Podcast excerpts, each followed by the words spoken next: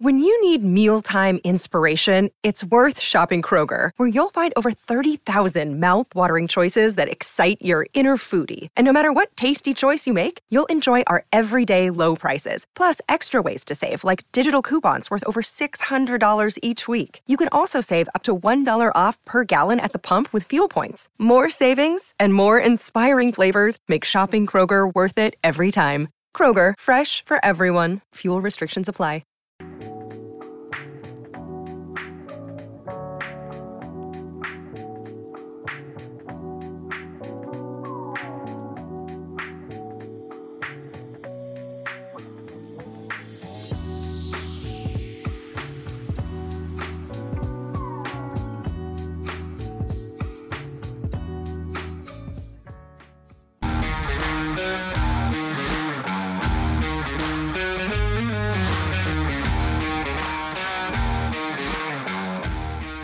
Surprise! Welcome in the CHGO Bears podcast. My name is Adam Hoge. Excited to be here alongside Olin Kreutz, Nicholas Moriano. What's up, guys? What's up with you, Adam? I mean, I- this this is a surprise for sure. I just walked in today and decided to sit down. You fit right in. Nothing new, man. I mean, I guess you, you got to be big time to think you're a big surprise for everybody. You know what I mean? Like, It's true, Olin. And when here we go. Surprise! It's The like you know, like fired. you think everybody's gonna be super excited. I didn't say it was a It's like good- you're jumping out a birthday cake. Surprise! Not all surprises are good. It could be a bad surprise, so- for all I know. no, no, that's a good surprise, man. Adam, I'm happy to be here with you guys today. Yeah, this is gonna, Bears. this is gonna be fun. The hmm. CHGO Bears podcast presented by PointsBet. Use promo code CHGO when you sign up to live your bet life. Well, I'm excited to be here, guys. I think uh, it, this is just such a cool thing that it- you guys launched on Friday. It was sad I wasn't here on Friday, but uh, you guys did an outstanding job, and uh, I'm just pumped to be here today. Five days a week, taking Bears coverage to the next level, and uh, we might as well get going. Yeah, and, you know, and I'll just say, in my opinion, Adam, man, like you're one of the best to do it. So enjoy the Jahns and Hoge podcast. Happy to be working with you, man. and this is why I love you. this is exactly why I love you. All right, guys. Well, let's jump in. Um, the combine is now over, and um, you spent a lot of time down there, Nick. Yeah, yeah. It was like my first time actually doing the other side of things outside doing this, the interviews, like going out and actually talking to people. And I mean, that's an experience in itself, to be completely honest. Like, we were out till two, three in the morning, just kind of That's talking. it. Come on, man. Man, I mean, it was my first time. Yeah, I guess so. but uh, yeah, no, it was a really good experience just to get to see that side of things, to be completely honest, and really just network and see kind of how you guys operate in, you know, just that professional setting and just kind of doing it for the first time, honestly. Yeah. Well, what were your overall takeaways? Uh, I mean, like, I, look, I tell everybody, like, the combine's not just only about going and talking about these prospects that have been coached up to tell you what you want to hear. Yeah, that's a big part It's of really going out and seeing what are the rumors and things like that, and networking with people that can potentially, you know, give you some stuff later on. And so that was kind of the takeaway from this combine for me. But uh, what about you, Adam? Well, it was short for me this year for many different reasons, but uh, still crammed in a lot into a short period of time. Um, you know, our new fans and followers on CHGO can check out a conversation I had with Matt Eberflus that they can see on allchgo.com this morning, a little Q&A. And something I kind of want to start the show with today because we I had a chance to talk to Matt Eberflus about I mean, there's been a lot of talk about this H.I.T.S. principle, right? It's been, but it's it's the backbone of what he's going to be as the Bears head coach. So it matters. It matters. And one of my questions to him that I had going into this was just, okay, we hear all about it. We know what it stands for now: the hustle, the intensity, the takeaways, being smart situationally. But when those players get in the building in April, how is it actually going to be implemented? How is it actually going to be graded on a daily basis? Because this is something he emphasized to me. It's every snap of every practice, every game. By the way, it sounds incredibly grueling for the coaching staff, quite frankly, that they have to go through this, pretty much watch every snap of practice 11 times to grade out every single player on their hustle. So, Olin, I wanted to ask this to you because he kind of admitted to me, you know, they're still trying to figure out how this is going to work on the offensive side of the ball. He's been doing this on defense, he's installed this on defense. And I asked him straight up, you know, okay, for Justin Fields, though, like, Yeah. Like, how does this translate? And he admitted, like, it's going to be more mental for the quarterback. It's going to matter more about being situationally smart for the quarterback because that's a huge part of it. And the takeaways, not turning the ball over, is going to be huge. But like, it's not like they're going to ding him for not carrying out a block 40 yards downfield, like because you don't want your your quarterback doing that. So I, I'm just curious to see how this all works. Yeah, but if you talk about the quarterback, right? When you watch practices, and you guys have both coached and are played football, there is a way to finish your play, right? Like uh, when I went down to New Orleans, I played with Drew Brees. Uh, he was the first guy I saw go through his whole progression after he threw the ball. So he'd throw the ball to who he wanted to throw the ball, and then he would move his feet and act like he was going through his progression, and either he would run like a scramble drill, and then they expected the receivers to also finish the scramble drill.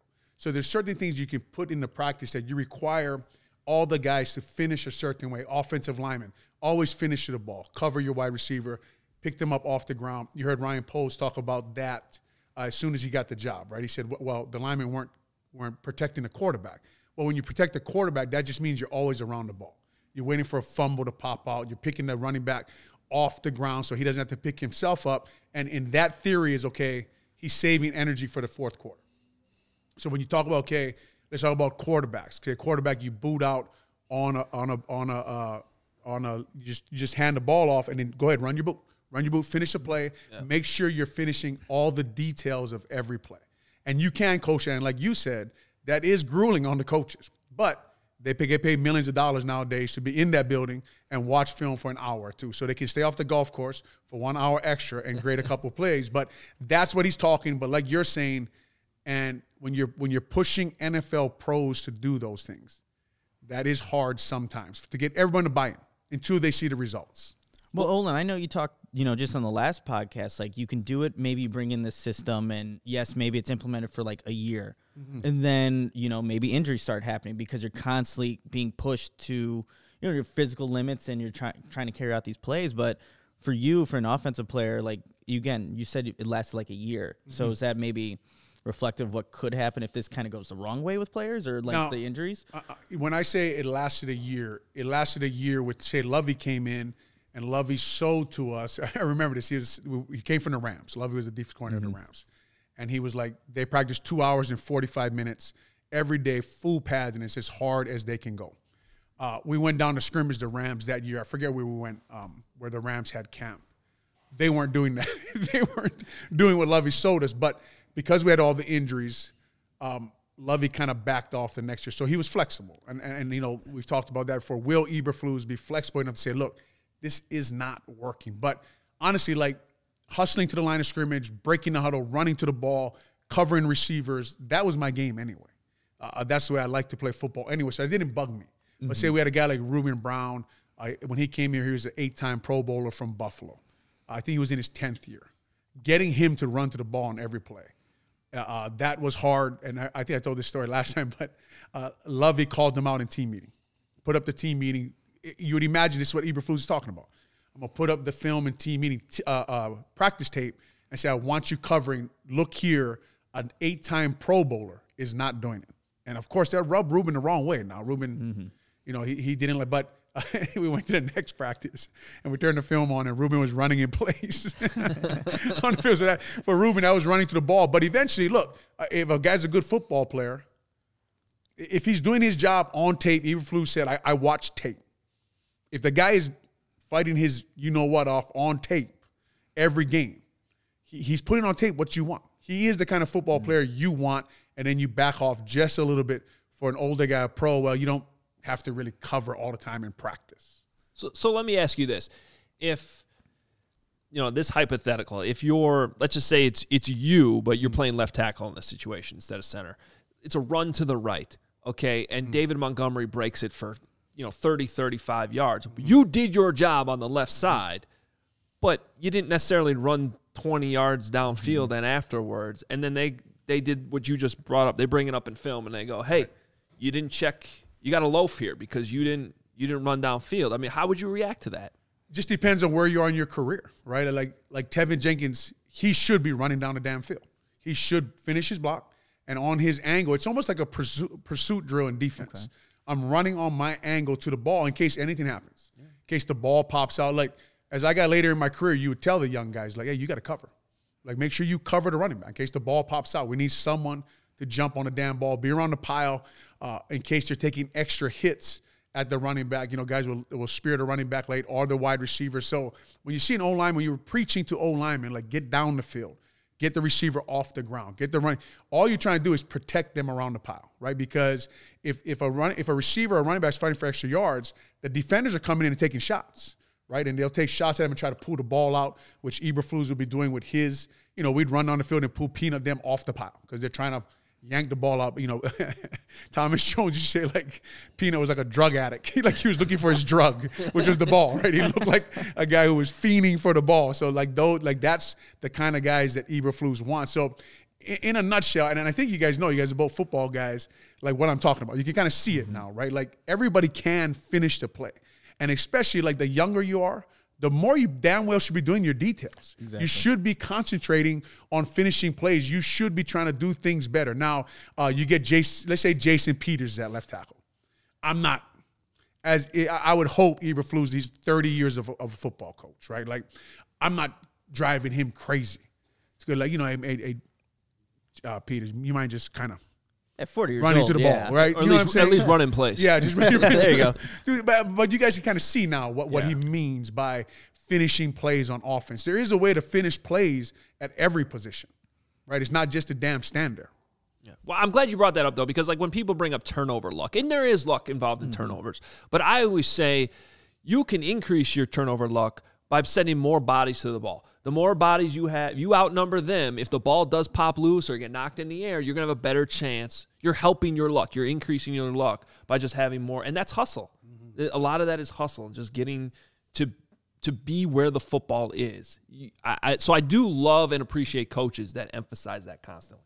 And I mean, the Bears didn't obviously didn't have enough turnovers these past couple of years, and maybe if they had this philosophy earlier, where you have more bodies around it, you could translate to what they've been looking for for, like I said, years now. But like like Eberflus been saying in his press conference, it's going to take time to really get these players to buy in to really just embody the system, this philosophy that he's trying to bring here. So I wonder how long that takes. But like you said, Olin, younger players, especially along that offensive line, like we're looking at the offense, they should be embodying this from I would say the beginning, as opposed to if it was like a Jason Pierce, it's 40 years old. You're not really expecting a guy to go all the way downfield to cover a guy like you were just saying. But with the youthfulness on this Bears team, I think you could maybe see it translate a little earlier. But again, we'll have to wait and see on that. Yeah, and look, they were minus 13, I think, this year with 15 takeaways, right? If, if they just get that to plus three or four or five, Yeah. right, and they get 25 to 30 takeaways. I mean, if you're Eberflus, you just put that number up and say, guys, if we can just change this, Yeah. we, we might flip our record immediately, right? So uh, takeaways has been a big problem. Like you said, you are what you preach every day, right? So if you preach takeaways every day, get to the ball, punch it out, rip at it. Eventually, you know, get the ball. Like don't leave any footballs on the ground at all. Pick them up, run to the end zone uh, every time. So, you know, I, I got to watch it a lot with our defense with Lovie the way pre. I mean, it would take up a lot of practice. Like any ball on the ground, they'd scoop no matter where they were, and they'd run down the numbers and score. But eventually, it led to 40 plus takeaways. Now, obviously, we all know the names that was on that defense. It takes players, but but it's you preach you you just preach what what you want every day. You got to stick to the standard, and and we saw that this year with Na- Coach Nagy and um, his defense. They had the turnover bucket, right? Uh, they they preached it early on, and then it just kind of disappeared. Well, the bucket kept breaking. Break it. yeah. But but that's that's what they wanted, right? They wanted they wanted takeaways, right? They wanted, but but by week three or four, did we hear about it at all? No. Right? Like with with Eberflus, I don't care if he only has ten. You're going to hear about it every single week. They really he and this system and the family of coaches he comes from, they believe in this. And that these players are going to hear it all the time, and it will get frustrating. But once they get the success of it, once the balls start coming out, once they pick it up, once they do score, they'll buy in. And the thing, the, uh, I asked them in the introductory press conference, they're going to bring back the, the ball hawk T-shirts that were in in Indianapolis, where you know Eberflus after the game would give out a a shirt that had a, a it, it was an eagle, but he would give it out, and there would be an award after the season for the player that gives or gets the most turnovers. So look at those little, I guess I don't want to say they're gimmicks, mm-hmm. but they are maybe things can motivate players. Like, let's go get this ball. Let's go get this turnover. I'm gonna get give myself a cool So, Eagle uh, shirt. so, a, so a football guy didn't know the difference between a hawk and an eagle. I'm shocked. I wouldn't either. What is that? It looks like eagle to me. I, I guess if you're coaching for the Eagles, you should probably know that, but True, otherwise, true. it probably doesn't. Yeah. Why would guys- have? Yeah, yeah, Yeah. it doesn't really matter. Guys, I want to jump in here real quick. The chat's going pretty nuts in the uh, YouTube channel. I just want to hit you on the super chat here from Jake. Uh, Olin, he wants to know, Olin, your best coach and worst coach during your career. Well, I'm not going to take a shot at a at a worse coach. Uh, everybody knows um, I'm a huge fan of Harry Hiestand. He just got hired again over there at Notre Dame. He's back in South Bend. Uh, he's become a good friend of mine. Uh, one, one of the rare coaches who actually really did care about his players and and your career and your family and where you're going. And uh, just a quick Harry Hiestand story. You probably won't be happy that I'm telling this, but but he was down in Champaign this week watching his daughter play soccer, and I didn't even know he was there. And he texted my son, "Meet me at the Bucket statue." So he took 20 minutes to talk to my son, who's a center at Illinois. Just talk to him about football, and that's just the kind of guy he is. So that's, like for me, that that was the best. But I had some I had some characters. Now Bob Wylie was one of my first offensive line coaches. We all remember him on Hard Knocks. Bob Wylie was something else. So had a lot of guys. Uh, the worst coach, I'll just save that for you know when we're drinking or something. I'll tell you guys that that story. That's why you go to the combine, right, Nick? exactly, exactly. That's at three in the morning. yeah. But you went to bed already. there was one night. There was one night I was out till three, but it was around that time. No judgment. Hey, what do you think? Is, uh, what was it about Harry that um, that that wh- I'm talking? I guess when you guys were actually practicing, going through drills. Because one thing I heard about Juan Castillo this year was just like, you know how every time he did an interview and he talked about we do it over and over and over and over and over. Like, I don't necessarily think the players love that.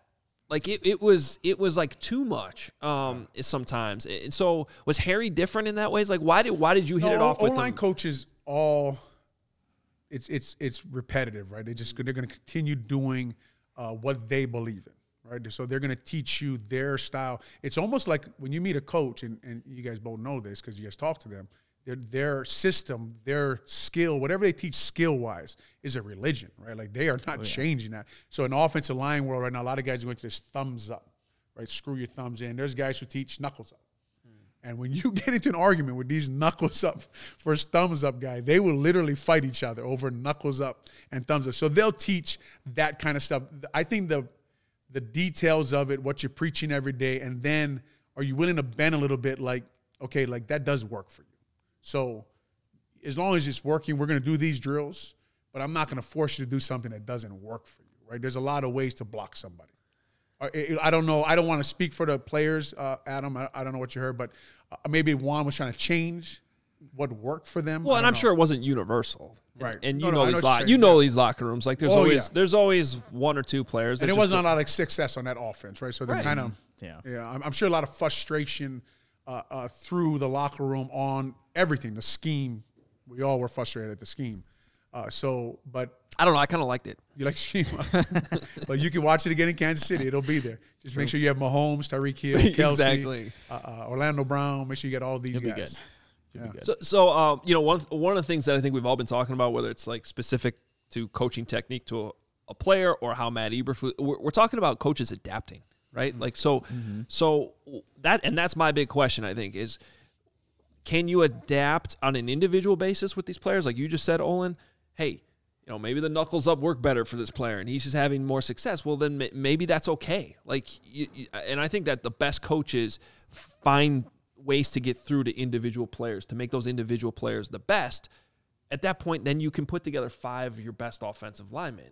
Um, but if you make a guy completely uncomfortable, now I understand you want to have your your H.I.T.S. principle. You want, but I still think that they're going to have to adjust both on a smaller level with individual players and on a larger level too, where maybe it is going into year two and we're getting a little ahead of ourselves now, but going into year two, you know what? This was a little overkill. Or, you know, maybe we pushed this a little too hard in practice and injuries came down. I just, that's my big question is what can Matt Eberflus adjust as needed? Because if there's one thing we say about the Matt Nagy era, right? It all went well that first year, and then he struggled to adjust and get off of you know what he truly believed in for what was best for the team. You know what, Adam? Like you mentioned this adaptability between coaches. You look at the coaching staff. Like you look at Alan Williams. He's a defense coordinator for the first time like ten years, right? Then you look at Luke Getsy, who's going to be a first time play caller um, with the Bears. So when you're thinking about adapting, you also have to rely on the guys that you have, your coaches around you, and yet these guys haven't had necessarily.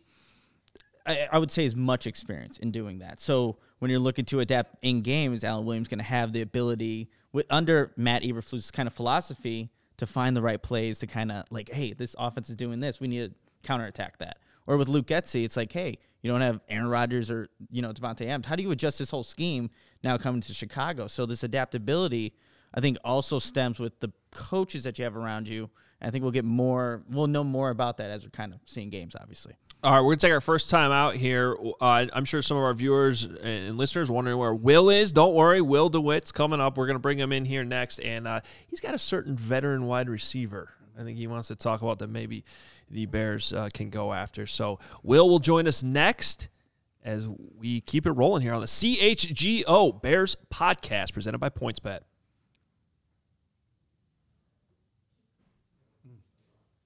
Best way to support CHGO is to download the PointsBet app and use code CHGO when you sign up. If you make a $50 or more first time deposit, you'll receive a free CHGO membership, which unlocks all of our web content, and you'll even get a free shirt of your choice from the CHGO locker. That's a pretty sweet deal right there. You get the free membership. if you have any questions, email pointsbet at allchgo.com. We'll help you out. Remember that PointsBet is your home for live in-game betting. They even have a new exclusive feature, live NBA same game parlay for the first time ever. Build the perfect live same game parlay only with PointsBet. Combine your favorite bets anytime during the game. And now now is the time, if it didn't get drilled in your head over the weekend, by the way. Online sign up is available in Illinois. You can actually download the PointsBet app right now and register your account from start to finish, all from your phone. Use code CHGO to get two risk free bets up to $2,000. So, really, what are you waiting for at this point? Once the game starts, don't just bet. Live your bet life with PointsBet. Gambling problem, call 1 800 522 4700.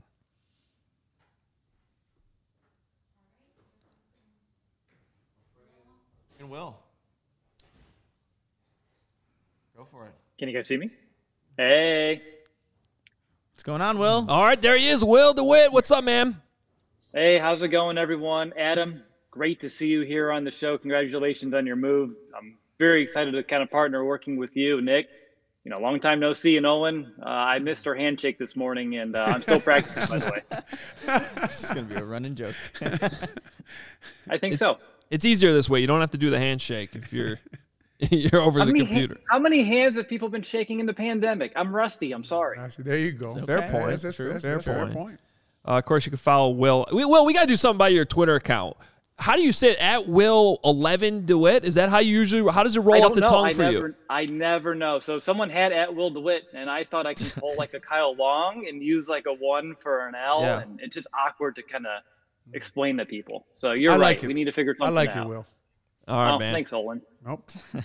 So who's this wide receiver you want to talk about? I think I've heard of him. Ah, you may have, uh, but his name is, you know, Amari Cooper, who I, I think it was just a few days ago they mentioned, like, hey, the Cowboys are likely to release him uh, just due to their cap restraints. And I thought it'd be you know, a great question to kind of entertain here on the podcast. Like, should the Bears pursue an Amari Cooper? He's going to be looking around what, 20 million a year? Uh, I think I can make the math work. There's some guys that I would cut uh, to make that work, but I figured, you know, I'll bring it over to the panel here real quick and just curious your thoughts about why or why not should the Bears go after this veteran receiver who they could have drafted a handful of years ago, but missed out by a few picks, and instead we had good old Kevin White. Mm-hmm. Well, I'll start with this. Like with Amari Cooper, is he still a number one wide receiver? Mm-hmm. Like that's obviously what the Bears are looking for as their wide receiver room has Darnell Mooney, who had a great second year, and then you have Dazz Newsome, uh, currently under contract, right? So obviously you need to add players to that position. But with Amari Cooper, they the Cowboys financially probably need to let or going to let him go, but do they just feel confident in the other guys? Like Gallup is coming off an ACL. Maybe they feel comfortable comfortable with him. And then you have uh, CeeDee Lamb, right? So they feel good with what they have. Now, is he just going to come in here and be the number one wide receiver for the Bears? And does he still have that capability to do so? Plus the money that's probably going to have to be given to him. Is this a guy that you really want to have for, a, a, like I said, a position that does need some depth? Yeah, I mean, if you're the Bears, we talked about last week.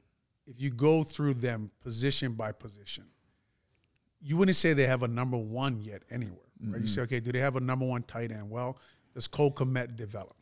Do they have a number one receiver? No. Do they have their outside zone running back? The, question, you know, quarterback. They you could make an argument that Ryan Poles has to actually invest in a young quarterback and try to develop another young quarterback because that's a mistake Ryan Pace made. But as far as just Amari Cooper, I think you have to look into it. Just like you have to look into mm-hmm. Terron Armstead, you have to look into Duane Brown, and you have to pick two or three guys that can really make a difference on your offense, Adam, because their problem is scoring points. That really is the Bears' number one problem. It's putting the ball in the end zone and takeaways. We talked about would Eberflus adapt if his system didn't work, or what happened to Nagy. If you really looked at why the Bears won in 2018, and Nagy really looked at it, they had 38 takeaways, Yep. right? And they had an all-star defensive staff. It turned out with a lot of good football players. So Ryan Poles has to take a clear-eyed look at this and say, okay, Terron Armstead, Duane Brown, is Orlando Brown Jr. coming on the market at left tackle? Now I got to weigh that against a, a playmaker like Amari Cooper, and what fits into my offense. But yes, you have to look into a guy like Amari Cooper if you're the Chicago Bears. Yeah, and that's where I would go with this. I, I, I guess I don't really care if you're spending uh, a huge amount of money on like the top left tackle or the top wide receiver. You have to go out and get dudes on offense, right? And, and and and make sure you know what you're getting at one of those spots. So look, did you know Amari Cooper's younger than Allen Robinson?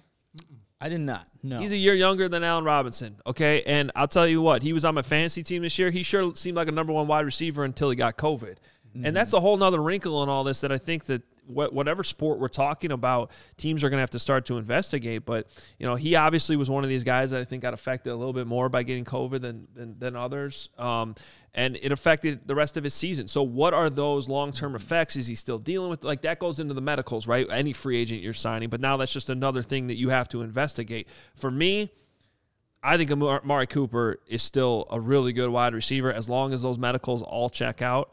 Um, you know, he stayed mostly mostly healthy. Other than that, and I just think that he's he's that dude. He's he's the dude you get on Well, offense that well, helps and I right don't know away. what you think, Will, but I think you have to take also a look at who's around him, right? Dak Prescott, Zack Martin, Tyron Smith. We just mentioned Gallup and Lamb. He's not going to have all that when he gets here. Nope. So he'll get a lot of attention.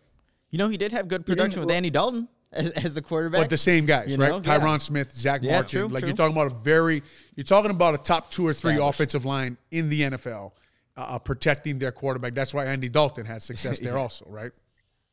Well, true, and even if you want to go back to his days in the Raiders, like he was the focal point of the offense back then, and was still able to produce. And if you look at Cooper's career, he has what seven thousand seventy receiving yards. That would be all time in Bears history by like over two thousand yards. And over the last three years, Cooper's had uh, I jotted it down here as well. I think three years, uh, 31, 68, uh, which would be 16th all time in Chicago. Obviously, the bar is super low uh, for the Bears, but he would automatically come in and perhaps be, you know, the best, the most talented wide receiver in Chicago Bears history. You know, Alshon Jeffery, Brandon Marshall up there as well. But uh, you know, that's what I see. And you know, he's only 27. You can still get three to four good years from him.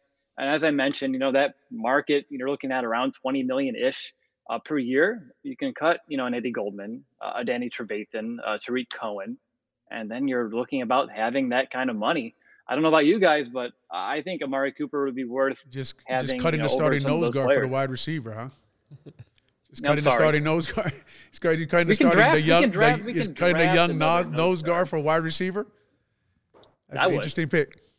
One of the reasons, guys, I don't mind spending some money on a wide receiver, a veteran, is because uh, y- we've seen this plenty of times with wide receivers who the Bears have drafted. Like that is a position where, sure, you have some outliers like Ja'Marr Chase who have an instant impact. Um, most times they need they need a year of seasoning right at the NFL level to understand that hey, this isn't just a league where you can just win with your speed and quickness all the time. Like this is a one-on-one battle all the time. You got to study your opponent. You got to understand their technique. You got to beat that technique on every single snap.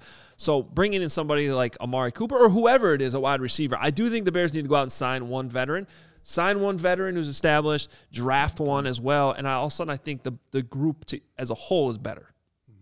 Well, Luke Getsy was a wide receiver coach, right? And Davante Adams mm-hmm. raves about him.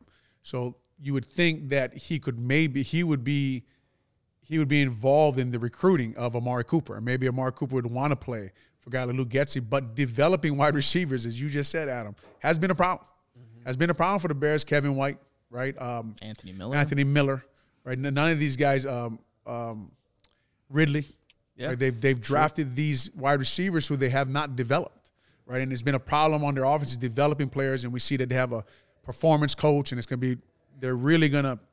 Uh, you know, emphasize the development of their football players and who they draft and who they already have on their roster. But wide receiver, I'm interested to see if a guy like Luke Getsy, being the offense coordinator, can help some of these wide receivers take a jump, and we can see some of these numbers, Will, that you're talking about. 100%. Absolutely. And Davante Adams, huge target volume kind of guy. I think he saw an average like 154 targets the last four seasons in Green Bay.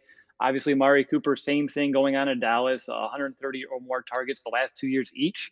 Justin Fields needs a go to guy. Luke Getsy knows how to kind of drive an offense through a number one wide receiver. Uh, again, I think I wouldn't say go sign him right now, hands down, whatever money he wants. But as you guys mentioned, it's worth a look and I think a very deep and hard consideration. I'm glad you mentioned Brandon Marshall's name earlier too, because you know Brandon Marshall kind of left town on on bad terms, and maybe some people look at it like, oh, that didn't really work, but that was all for reasons that didn't necessarily have to do with football. And by the way, it did mostly work. He was an inc- incredible wide receiver when he was here, So and we're the- gonna we're gonna die on the defend Brandon Marshall hill. hill no, no. today, All? I'm saying is on the field. all I'm saying is that that going out and making that move did improve the oh, offense Oh, sure, yeah. right mm-hmm. away. And so if you can sign a guy like Amari, who, as far as I can tell, and I, I never pretend to know these guys that great, but I don't think he comes with the baggage that Brandon Marshall did. Mm-hmm. yeah.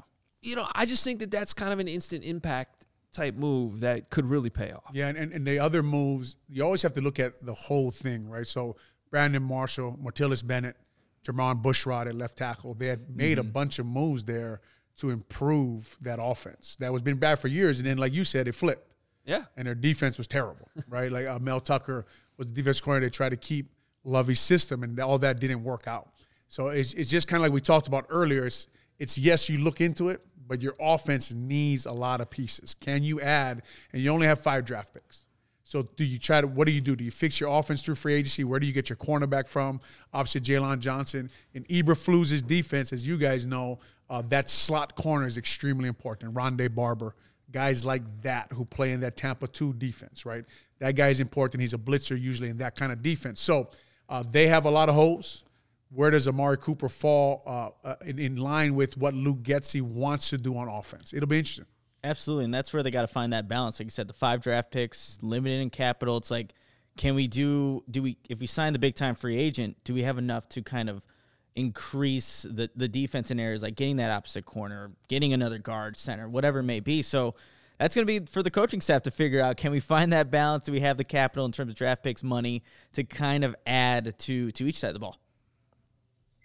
And you guys mentioned Brandon Marshall, Alshon Jeffery. Once they were able to bring Marshall in, that's when we kind of saw Alshon really take off. So if you're looking at a Darnell Mooney who had such a great second year, you bring in a Cooper, maybe even draft someone to be that third receiver earlier on. I mean, you're mm-hmm. looking at a star-studded, three-headed monster there for Justin Fields to kind of play with, and I think that would be, you know, for Luke Getsy, almost a dream come true scenario. All right, guys, I want to shift real quick to the defensive side of the ball position. You just talked about Olin. That's corner. And a name that in my Q&A with Matt Eberflus, he brought up on his own. It's Thomas Graham Jr. okay. And I, I don't know if Thomas Graham I, I we did not see enough of Thomas Graham Jr. for me to sit here and say, oh, he's gonna be, you know, the next big uh, you know, slot guy in this defense or just good corner in general. But um we did see a gl- like glimpses, right? And we all were sitting there that week after that game against the Vikings, going, "Where's this guy been all season?" Now, I was also trying to pump the brakes a little bit and say, hey guys, the practice squad does sometimes develop players, so I'm sure he needed to be on the practice squad a little bit. Uh, maybe not that long. We don't know. But then he just sort of disappeared too. I'm going to blame the coaching for that. I don't know. But my point is, uh, he brought up Thomas Graham Jr. in the context of Kenny Moore because they trained mm. together, apparently. Uh-huh. Kenny Moore went to the Pro Bowl with the Colts, and Eberflus said, I've been trying to tell our players, go talk to whoever you know on the Colts. Mm-hmm. Ask them how the system worked. Ask them about the H.I.T.S. principle. Ask them what you need to do and, and why they liked it. And a guy like Kenny Moore took off. So I just, little connection there I thought was interesting. Hey, maybe this could be let's not forget about Thomas Graham Jr. because for all we know, this coaching staff could like somebody like that and say, hey, maybe that guy already is here in house. Well, I think it's because he kind of does embody that H.I.T.S. philosophy. What he was cut from the or off the team for a little bit, came back on, and then made the most out of his opportunity in that game against the Minnesota Vikings. So someone that was a lower draft pick had to work his way up to kind of establish himself. It makes sense why you know Eberflus would look and single out a guy like that. Like this is what you can become, and if you embody this philosophy, who knows where you can kind of go with this opportunity. Yeah, and, and when you watch Thomas Graham Jr., you think about the switch to a little more zone, a little more eyes on the quarterback, help over the top, and a guy who uses as much as film study and studying his opponent and reacting to maybe uh, formations and what they're aligning and reading defenses. Thomas Graham Jr. seems to excel in that. And and really, when you watched him in preseason, right, guys, like you're wondering with all the struggles they had last year in their secondary, like why don't you just try him, right? And, and when I watch him, I think to myself, can they move him in to that slot? Can he play that zone, that slot corner? The guy comes off the edge, so um, you immediately think to yourself when Eberflus did take the job. Now here's a guy who's kind of a scheme fit. Maybe not.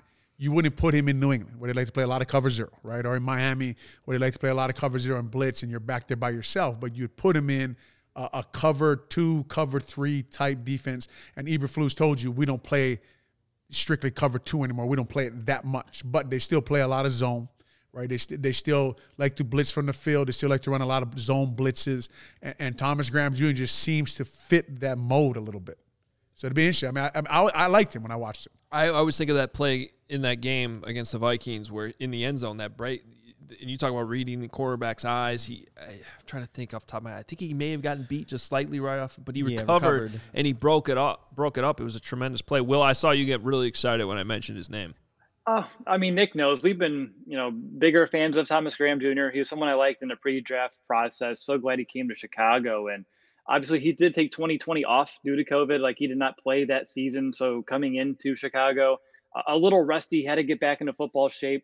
Although throughout training camp, as you guys mentioned, he got better as it went on. And CJ in our chat here uh, said, you know, blame Nagy for not seeing Graham out there sooner. Uh, not, I'm going to blame Coach Nagy completely, but we all know he doesn't like playing rookies. And even though Graham had such a great game against the Vikings, the fact that he disappeared, I don't think, no, that's on him. Uh, and I know he had four PBUs last year and such a limited amount of snaps. Uh, so he has someone has that decent ball production. And Nick, I know we don't like PFF grades all too much. You know, we take them with millions of grains of salt, but he was the highest graded corner in the entire NFL last year, which is still insane uh, when you look at it as well. So he's someone that, again, you don't put all your eggs in the Thomas Graham Jr. basket, but he is someone that, you know, you get someone to push him, uh, you coach him upright. I think he has the right head on his shoulders. Uh, he's highly motivated, wants to be great. I think he can someone that can surprise a lot of Bears fans. Yeah, and it, helps when there's not a solidified nickel corner or an outside corner on this current Bears defense. So he does get that opportunity to kind of really show what he can do. Well, that's why I brought him up because I just think we got to keep in mind that for all we know, there could be some players like this, some young players on the roster that maybe we're not giving enough credit to. That the coaching staff came in and said, "Hey." Because that's what they've been doing, by the way, at Halas Hall, right? They've been eh, all the they've been hard at work. The coaches going through meetings, just the coaches. I mean, this is the time of year where the coaches coach the coaches, so that when the players show up, they all know what to teach and what to implement. But part of that process right now is them going through the roster, watching the tape, what they have. I'm sure it's painful for them to watch some of it, but um, you know, somebody like that could, for all we know, Alan Williams could have turned on that tape and been like, "Oh, like maybe, there, maybe yeah. that, maybe that answer is already here." It could, yeah, very well could be. And you know, they when we talked to them at the introductory press conference, they said that's that would be their focal point for the next month. just kind of going through the tape, seeing what we have on offense, defense, and then we can give you a better assessment of the players currently on this team. Yeah, I mean, and that's that is a tough job when you have to look at guys and say, okay, what they're running here in this scheme, does it translate to what we want to do, mm-hmm. right? And then Yeah. we talked about earlier in the show, how do they add the H.I.T.S. principle to offense, right? So now Eberflus and Getz, who've never coached together before, okay, this is what I want from the quarterback because if you're going to have a H.I.T.S. principle, your young quarterback has to be, embody that, right? Your quarterback's the leader of your team. He has to represent what you want on offense. He has to be the guy because eventually, what you want is, and what Coach Eberflus wants is, they want their young guys, their leaders, to implement the H.I.T.S. principle. You see what I'm saying? So, who on our team actually represents that, but does it naturally? They do it anyway. They're It's mm-hmm. part of their game. I don't have to coach it into them. Now, okay, let those guys lead. And that, a lot of people say that about Justin, right? Like, Yeah. when you talk to former, you, you guys, you talk to former Ohio State players, right? That that were all like, that's one of the first thing they say is just like he has that leadership uh, quality. And I always think about, you know, we were kind of joking around earlier about how we can't expect a quarterback to go 40 yards downfield, but if you turn on that Michigan State tape from Ohio State when the uh, he re- I think he booted out the other direction. All of a sudden, you see him 50 yards downfield, bl- lead blocking, Right. Um, completely unnecessary. I don't even think that was part of the play. That that's one guy I'm not worried about. Yeah, some of that's natural, right? Yeah, Some of that's it's like, just like there. if Yep. you like being on the field, if you love being out there, like running down the field, that's let, us do it. But you know, Justin Fields, that kind of athlete he is, I think he ran under a four four forty.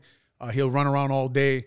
And Larry Borom running 40 yards on the field on every play. That's just the give and take that they have to give eventually. But, um, you know, does Teven Jenkins match what uh, new O line coach Chris Morgan wants, right? Does he want? They said they want to get athletic. They said they want to get smaller. They want to get quicker. They want to run that outside zone system. Now they have to implement that with Ryan Pace. Them they want to get big.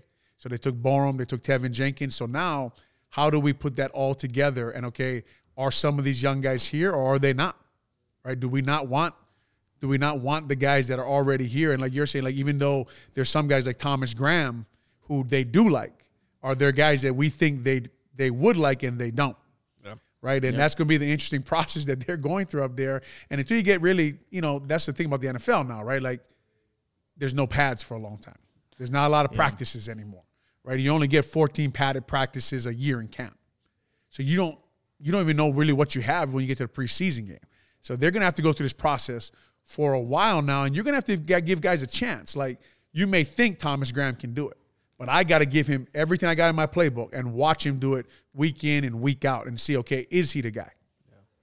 Hey, Will, uh, are there any other look? A week from now, we're going to be doing a show right here talking about how the new league year has started, and uh, these deals are going to start to come together, get tweeted out, things like that. Are there other any other players that you think? We, we've heard from the GM Ryan Poles. I don't want to do uh you know the top tier free agents. I'm more of a Second, you know third second wave. third wave. Every GM says that. I, I, I you know I, I'm still wondering is he going to go out and spend some of that money on a guy like Amari Cooper, uh, or is there anyone else that you have in mind? not at this exact moment uh, right now uh, and uh, nick and i have been you know working so closely together over the past seven years like we've been really focusing on the combine and the draft for this month and now that it's behind us it's time to switch the focus over to free agency would love to continue you know those conversations throughout this week and moving forward you know the only thing i just wanted to say at least here about you know the right guys adam and like possible pieces to build around i'm happy you mentioned thomas graham jr and didn't even mention like a duke shelley's name uh, that made me happy You know, you know, it'd be interesting though. Um, with this new, I, I always like to watch the new staff with Eberflus. He's a big part of the recruiting process of getting absolutely. like Absolutely. free agents to come here. Ryan Poles seems like he relates to these young players well. Ian Cunningham, right? Uh, will they? I think will Getsy they, will be a big part of yeah, that. too. that's what I'm saying. Like, will they get when we hear them in the run for who they want? It'll be interesting to see if they get them, right? Do they? Because like I talk about Terron Armstead and Duane Brown, and they come off my head immediately. Two very good left tackles, um, but I'm, I'm sure the Bengals want them. I'm sure everybody, everyone, like there's like four teams that have their left tackle solidified. Like most teams are looking for a left tackle. They don't make these guys, so these guys are going to be hot names in the process. So when you get like Amari Cooper, like a lot of teams want Amari Cooper. Sure. Right. If I can add Amari Cooper to a lot of these, you know, uh, Green Bay want might want Amari Cooper, put him with Davante Adams. You never know. after they give Aaron Rodgers 300 million, probably not. But it's going to be interesting to see do they get the guys that they want, right? They're recruiting. Can Eberflus sell the hit system? Terron Armstead comes. We're going to run the hit system. We'll make you run on the field. I think I'll go play for the Bengals then. Thank you very much. though. So it'll be interesting.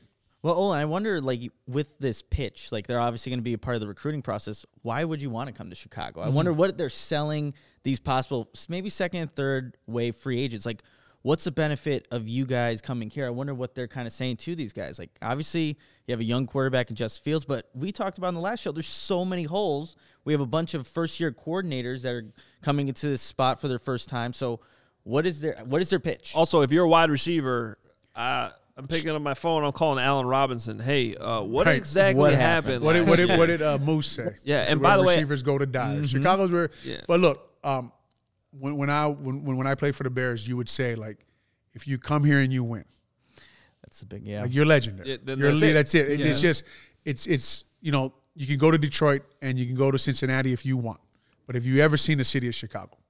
All right, now come up here to Lake Forest where we actually practice and look at this suburb that we live in. This is by this is one of the best teams to play for now in the whole NFL. Now, if you talk about just the city, uh, the fan base, winning football here, where you practice, raising a family. I mean, uh, me and my wife are from Hawaii. We live here, right? It's a great place to raise your family. You know, Hawaii's a pretty damn good place. And it blows my mind how many players are like you. Yes, Olin, around there. that decide to stay You around coach- here with our coach- awful with our awful winners. You coach with Jason McKie. He's here From Florida. From Florida, right? Yeah. So um, a good point, It's yeah. just a great like it's it's not a hard place to sell. It's just uh, the Bears haven't done a lot of winning the football side. in a in a yeah. long time. So that's what people get worried about. Will, thanks so much, man. We're gonna take another time out here. Um, follow him on Twitter at wi eleven Dewitt. Was 11 your number in high school at the uh, wing T quarterback? I'm glad you remember, Nolan. Uh, it was not. They did not have 11 available for me, but it is like my lucky number uh, and my favorite number. Who had So it does 11? work out that way too. Who had 11? Geez, I don't even remember the kid's name. Probably didn't like him much. Probably didn't like his handshake. Exactly. Adam gets it. There he is. All right, there's Will DeWitt. Thanks, buddy. Uh, we're going to take another time out and we'll come back. We have some combine crushes to talk about. Getting that year, some guys that really showed out this weekend, actually. got kind of ridiculous. It was fun to follow on Twitter Oh, yeah, with some of that sure. stuff. I, I, I don't know how they make watching guys in shorts just run straight in a straight line entertaining, but another good thing the NFL does somehow. So congrats to them. We'll take a time out, come back with those combine crushes here on the CHGO Bears podcast. And here at CHGO, we will have podcasts and live shows on every team every day, post game shows, premium written content for members at allchgo.com. And of course, there'll be some dope merch, or, or as Olin likes to say, drip, for all your teams and a free t shirt when you become a member. Members only Discord for the CHGO Lounge. So you name it, we'll have it here at CHGO. So go check us out at allchgo.com to find all of our great content. And if you enjoy CHGO, one way to help us continue to grow is to download the PointsBet app. Do it right now. Use code CHGO when you sign up. Not only are you going to get two risk free bets up to $2,000, which should be enough right there, but if you make a 50 dollar or more first time deposit. This is the best part. You'll receive a free chgo membership which unlocks all of our web content and you'll even get a free shirt of your choice from the chgo locker. If you have any questions you can email pointsbet at allchgo.com and we will help you out. And in case you missed it online sign up is available in illinois right now. Don't know how you could have missed that but it is available. So check it out right now. You can actually download the PointsBet app right now. Register your account from start to finish, all from your phone. You'll be signing up with the fastest sports book, easier than ever, so you can start living your bet life in seconds. So what are you waiting for? Once the game starts, don't just bet, live your bet life with PointsBet. Gambling problem? Call 1-800-522-4700. All right, we keep it rolling here on the CHGO Bears podcast. One last segment. And Adam, actually, before we get to that, we have a super chat here from Michael Bell, and he asked the question: the opinion on Fields' long throwing motion. And actually, Olin, you talked about it on the last podcast. What the Bears emphasize or what they want to do with their offense: get the ball out quick, right? So how does that kind of contradict with maybe um, having a longer throwing motion, or maybe with Fields? I wouldn't say his best strength is getting the ball out quick, right? He wants to develop those plays, get the ball downfield. So, guys, any opinions on that? Whether this longer throwing motion can impact Fields and what it kind of could do to his game?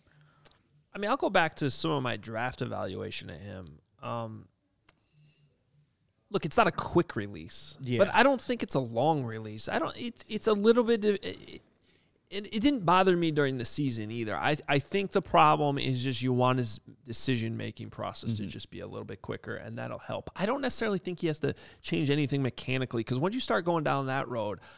I don't. I like how the ball comes out of his hand. Oh, yeah. you, you you've been to practices. You see it. That thing pops out of his hand. So I don't want that to get messed with. I just think that process of deciding where you're going to the ball and getting it out just needs to be quicker. Yeah, and some of that's just knowing the offense and then realizing the speed of the game. I know last year he said that he didn't think it was fast, and then they played Cleveland and it looked pretty fast to everybody. But it was more fast for the whole offense, not just uh, Yeah. Justin Not Fields. the, not the preseason anymore. Yeah, he just doesn't. sometimes you you want him to get the ball out faster. Uh, Coach Janocko, uh, Coach Getsy, we'll see. We'll see what they emphasize for him because a lot of that sometimes, and I'm no quarterback expert, but a lot of that's footwork, right? A lot of that's having your feet under you, getting the ball out. His arm is plenty strong enough to get it out quickly if he wants. Uh, um, he's a different kind of quarterback, right? So it'll be interesting if he does struggle with getting the ball out does it become something that Getsy and Janocko, how else can we use them? Can we use them in a Lamar Jackson fashion? Can we use him to run the ball sometimes uh, to cover up that part of his game? Because sometimes, to be honest with you, uh, in the RPO game last year, I thought he was taking a long time to get that ball out when he was trying to turn to get it out. So you saw some of why a lot of people questioned in the draft could he play in the NFL when everything's sped up? You did see that on film sometimes, and it's going to be interesting to see his second year jump because I'm sure, like you guys know, whatever your weakness is, he's working on it. He's oh. working on it right now somewhere. Wherever he trains, he has a quarterback specialist, and they're working on getting the damn ball out. And Getsy and Janocko watched your film, like Adam talked about earlier, and said, "Look, this is what we want you to work on for this offense." And if they want you to get the ball out, if that's what they said, what do you think they told him to work on? Exactly. Getting the ball out. exactly. We have another one here from Scotty in the super chat. Olin, what's your thoughts on Dieter for center? Dieter Eiselen, correct? Um, Yes. yeah. Any thoughts there, Olin? I- I think Dieter could do it. I don't. I haven't seen a lot of him on film. Obviously, uh, he's played guard mostly when he has played. A big guy, strong guy. Uh, obviously, the, the center position all depends on your system and your scheme, but uh, there's a lot of, you know, you have to process a lot of information at that spot, and you have to direct a lot of traffic up there. You're almost like a traffic cop. Uh, point out who the line's going to, point out which way the line's sliding. Can Dieter handle all of that coming from, I think he came from a rugby background from South Africa, right? Uh, ended up at Yale, went to a boarding school, I think in Massachusetts or something like that. Uh, but that he's an interesting option there. But it's funny because he's a big guy at center, right? And we just heard Chris Morgan say that we, you know, and, and Ryan Poles with their film study say we want to get smaller, more athletic. You know, I, I was looking at Adam, and, and I know Nicholas, you guys do this too, but I was looking at Chris Morgan's background. So was it 2018 when they went to the Super Bowl in Atlanta? Yeah. Uh, Uh, that would be seven- 17? Yeah. Did you see that coaching staff on offense? Oh, yeah. I mean, they had. Shanahan, Yeah. LaFleur, um, McDaniel, the guy with the Dolphins. Uh, they had the. Jets um, offensive coordinator, Okay. And they had Keith Carter, who's now the Titans offensive line coach. that whole staff, that whole staff. And then I mean, Brady. and you wonder why teams go to the Super Bowl, right? Like, there's always a reason. Like, if you look at the Bears, the year they had, right? Uh, um, Ed Donatell, Vic Fangio, Brandon Staley. Wow, why was your defense so good? Well, Khalil Mack, right? They just Eddie Jackson. Why did Eddie Jackson have such a great year? Well, you have all those guys in the room putting you in positions to make plays. Which, by the way, Dan Quinn was the other finalist for the job, right? But I remember looking at that, Yeah. like, Jeff Ulbrich, the um, Jets defense coordinator, was on that staff as a linebacker coach. They were just stacked. So, and I remember talking about that when we actually kind of thought Dan was going to get the job at the last minute before they went with Eberflus. Um, you know, he assembled such a great staff as a first time head coach, and that was like something that you want to give him credit for. You're like, oh, look, like, and, and now he's got even more connections. He's been in the league for so long. But then the downfall in Atlanta was when Shanahan left. he couldn't find that next OC He got Sarkisian, I think, right? He went with Yes. Steve Yeah, Sarkisian. that's yeah. instead of uh, promoting um, Matt Lafleur, right? Yeah. Yeah, Yeah, he so could. so the Lafleur went to. I don't know. I'd, I'd have to follow. Anyway, I just saw that. st- You know, I think he went to. Uh, Green Bay, right? I mean, 2018. no, was he, that- he he was on Sean McVay's staff. Oh, that's right, for a that's little right. bit. and it- first. it's kind of like Yeah. you you look through 2005 and 2006 and just look at Lovie's staffs, right? Ron Rivera, and then when they got good again, it was Rob Marinelli. Like they just, Yep. you, it's, it's no like it's not a mystery Yeah. why these teams are good for a while. I remember, um, I remember looking back at 2001 season we played the Eagles in 2002 in the playoffs. I remember thinking, man, I wonder who was on that stack. I remember thinking while we played them, gosh, it seems like they know every play we're running in that playoff game in 2002 at Soldier Field. The one Jim Miller got hit by Hugh Douglas. You remember that game? yeah. So their staff now was Jim Johnson. I don't know if you guys remember defense coordinator Jim Johnson. He came with like the double A gap blitz. I hate saying that because that might not be true, but I, that's the first time I remember the double A gap blitz. Uh, Ron Rivera, Sean McDermott, um, Leslie Frazier. You know what I mean? Like, like there's a reason. You're like, well, how do they know all the plays? Well, maybe, maybe they do. Maybe they do know. You know. what I mean? So anyway, like like uh, we were talking about earlier, Adam and Nick's off camera. One of the worries about this staff they assembled at Halas Hall is we don't know a lot about them. So even though they have to fix the team, man, we are learning about the staff. Then they hired Rusty Jones' guy, uh, Jimmy Arthur. I, I know Jim; he was here when I was here, but it's his first time being a strength coach, right? So they have a lot of first-time guys in their jobs, and it's going to be interesting. And they they all have to now grow together. So that's going to be an interesting, like you know, uh, uh, Coach Nagy had Vic Fangio. Vic, You could argue he's the best defense corner in the league at the time. Probably still is if he wants to come out of retirement at any time, right? So um, this staff is this team, this staff, just so many. Anybody who says they have the answers for what the Bears are about to do, uh, they're lying to you. No, because we don't know. You don't know, yeah, you, and you don't know. Poles, and you don't know Ian Cunningham. These are guys. I, I don't mean I didn't look at Cunningham's age, but what is Poles? Thirty-seven. Yep. Yep. 37 Right. What years is old. Cunningham? I mean, they've never run a building. You know, that's the first time I saw him with that clicker in his hand that the Bears do. Like that's the first time he's run a room. True. Right. That he's done that. Like, so all of them, when they get when Eberflus stands in front of a room, be the first time he's been a head coach, and he's actually tried to implement the H.I.T.S. principle, like Adam talked about earlier, for an offense. Right. And he said, I don't, we don't really know how. I don't really know how we're gonna do this. True.